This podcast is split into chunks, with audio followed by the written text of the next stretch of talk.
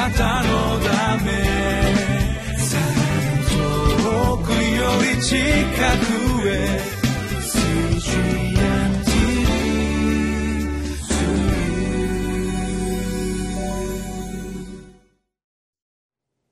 ハレルヤ皆さんお元気でしょうか？ホライズンコミュニティチャペルの塩島です。今日は2017年の12月20日。いよいよ今年のクリスマスも近づいてまいりました。今日のタイトルは「心貧しい者の願いと救い。全地に響き渡る賛美」詩編69編29節から36節になります。今日も主の御言葉に耳を傾けてまいりましょう。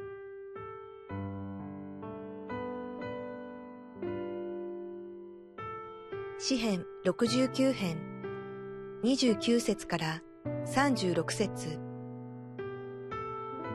しかし私は悩み傷んでいます神よ見救いが私を高く上げてくださるように私は神の皆を歌をもって褒めたたえ、神を感謝をもってあがめます。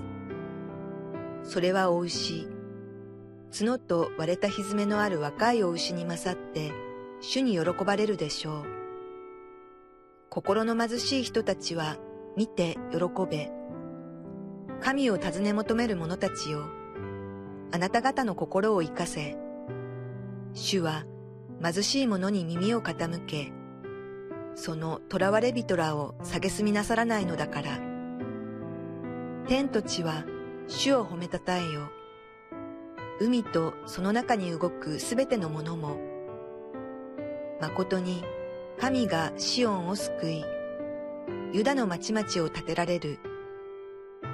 こうして彼らはそこに住み、そこを自分たちの所有とする。主のしもべの子孫はその地を受け継ぎ、皆を愛する者たちはそこに住み着こう私たちはイスラエルの王とされたダビデが書いたこの詩編69編から学んでおります。この詩編69編はダビデがどのような状況の中にあって書いたものでしょうか。それは苦しみとその苦悩の中にあって神である主にダビデが祈った祈りが書かれています。私も信仰生活の中にあってさまざまな困難や苦しみの中にあって祈るということの大切さを学びました。いやむしろ困難と苦しみこそ信仰者である私たちが一番学ぶことができる教室のようなものです。私は毎週進学校でもこの聖書を教えていますが本当の試験テストは机上でのものではなくそれぞれの生活において学んだことをどれだけ実践するかだと教えています。そしてこの私たちが直面する困難や苦しみこそ私たちが学んだことが実際の信仰生活においてどれだけ本当に身につけた身につけることができたのかを明らかにすることができるからです。その苦しみと苦悩の中にあったダビデはこのように主に祈りました。詩篇の69編の29節。しかし私は悩み傷んでいます。神を見救いが私を高く上げてくださるようにと。このように苦しみの中にあるダビデは自分自身がいかに悩み傷んでいるかということを主に訴えたのです。そのように自分が今どのようなところにいるかを神に訴えた後その神が自分を救ってそこから高く上げてくださることを切に祈りました。ダビデがそのような救いを神に期待したのは何をでは根拠に祈ったのでしょう？詩篇の69編の30節。私は神の皆を歌をもって褒めたたえ神を感謝をもって崇めます。それは神ご自身の皆です。私たちのこの聖書の信仰とはこの神の皆によるものです。つまり私たちの信仰は神がどのような方かによっているものである。それゆえダビデはこのような苦悩の中にあってもその神の皆を賛美しまた感謝することができるのです。このような試練や苦悩は私たちの信仰が神の皆によるものかあるいは私たちの能力や人間性宗教によってるかということを試すためにあるのです。それゆえキリストの実際の弟であったヤコブはこの信仰の試練テストに関してこのように言っています。ヤコブの手紙の一章の2節から4節。私の兄弟たちさまざまな試練に遭う時はそれをこの上もない喜びと思いなさい。信仰が試されると忍耐が生じるということをあなた方は知っているからです。その忍耐を完全に働かせなさい。そうすればあなた方は何一つ欠けたところのない成長を遂げた完全なものとなりますと書いています。ヤコブはこのような試練や困難の目的をはっきりと語っています。それは信仰の試練によって私たち一人一人が神が求めている霊的な成長を遂げるためです。なぜなら神がキリストにあって立てている計画御心というものはこの霊的な成長と切っても切ることができないものだからです。そしてこのダビデの生涯こそこのことを証ししている生涯でもあります。さらにダビデはこう祈りました。詩篇の69編31節から33節。それはお牛角と割れた蹄のある若いお牛に勝って主に喜ばれるでしょう。心の貧しい人たちは見て喜べ。神を尋ね求める者たちよ。あなた方の心を生かせ。主は貧しい者に耳を傾けその囚われて人らに人らを蔑みなさらないのだから。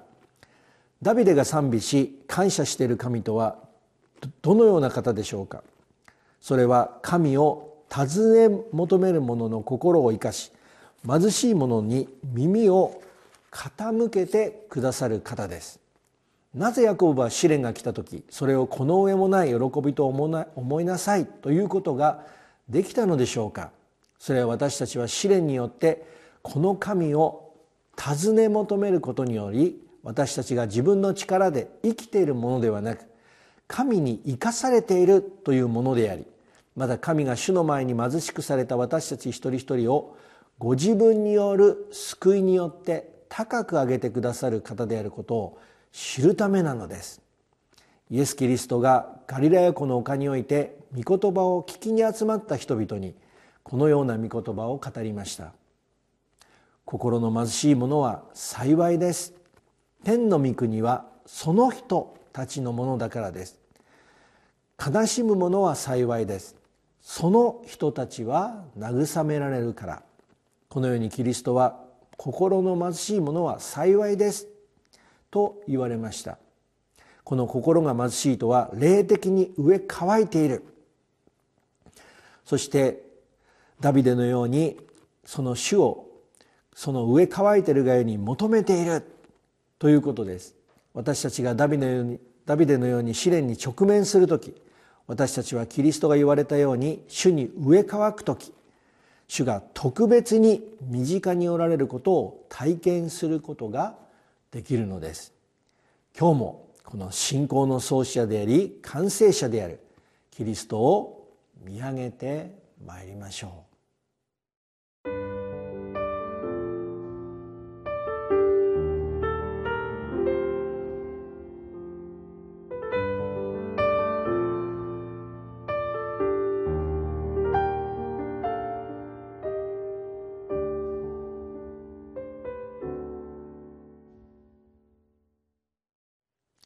ダビデはこのように苦しみの中にいる貧しい者として祈った祈りに応えてくださる主とはどのような方として知ることができるんでしょうか。詩篇の69編34節から36節です。天と地は主を褒めたたえ海とその中に動くすべてのものも誠に神がシオンを救いユダの町々を建てられる。こうして彼らはそこに住みそこを自分たちの所有とする。主のしもべの子孫はその地を受け継ぎ皆を愛する者たちはそこに住み着こう。それはご自身が選ばれた場所であるシオンを救いまたユダの町々を建てられる方です。つまり神はご自分が選ばれたものを決して見捨てられることはなく必ずご自身の皆の上に約束されたことを成就されるということを知ることになるのです。では最後にローマ人の手紙の8章の御言葉をお読みしたいと思います。ローマ人の手紙8章の30節31節。神はあらかじめ定めた人々をさらに召し召した人々をさらに義と認め義と認めた人々にはさらに栄光をお与えになりました。ではこれらのことからどう言えるでしょう？神が私たちの味方であるなら誰が私たちに敵対できるでしょう？ダビデはこの苦しみを通して敵がいないことではなく敵が敵対できないということ。なぜならばこの試練や苦しみを通して神がダビデの味方であることを知ったからです。今日も私たちの味方である。この主を見上げて歩んでまいりましょう。主の祝福をお祈りをいたします。愛する天皇お父様感謝いたします。私たちがこのような苦難や試練に遭う時に決してあなたは私たちを見捨てられる方ではなくむしろそのことを通してあなたが私たちの本当の味方であることを示してくださることを心から感謝いたします。お一人お一人の上にこの豊かな豊かな主からの祝福がありますようにイエス・キリストの尊い皆によって祝福してお祈りをいたします。アーメン。あなたのため遠くより近くへ